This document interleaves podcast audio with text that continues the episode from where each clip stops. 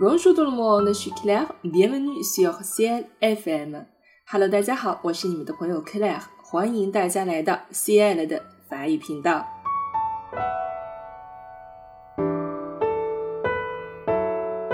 今天的朗读者栏目呢，是要与大家一起分享法国著名诗人隆萨的一首诗歌。Pierre de Ronsard 是法国第一个近代抒情诗人。出身于贵族家庭，从他的名字当中啊，我们就可以看得出来。通常来说，在法国人的 nom 前面加一个 de，他就是法国贵族的名字。Pierre de Ronsard 一看就是法国的贵族。隆萨呢，在年轻的时候啊，曾随从出使，到过很多的国家。后来呢，生了一场大病，耳朵呢就聋了。从此，他决心写诗。他的诗讲究技巧、音律，反对禁欲主义。热爱现实生活，但情调呢，通常是忧郁低沉的。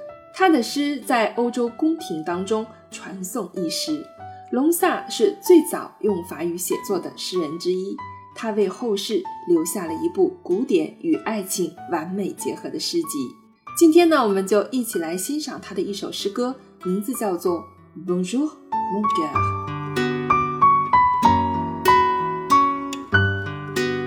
Bonjour mon cœur, Pierre de Ronsard.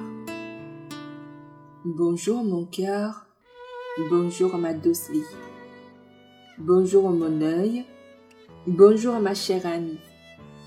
Eh, bonjour ma toute belle, ma mignardise, bonjour. Mes délices, mon amour.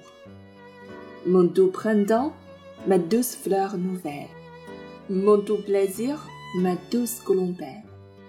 Mon passereau, ma jante tourterelle. Bonjour, ma douce rebelle.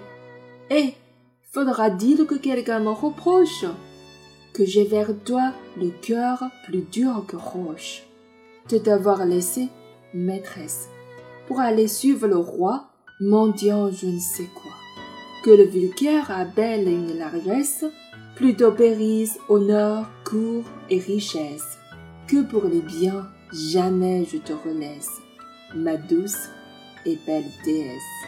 好了，这是一首非常优美的诗歌，歌词呢也朗朗上口，诗歌的用词呢也没有特别拗口的词汇，非常适合大家练习朗诵。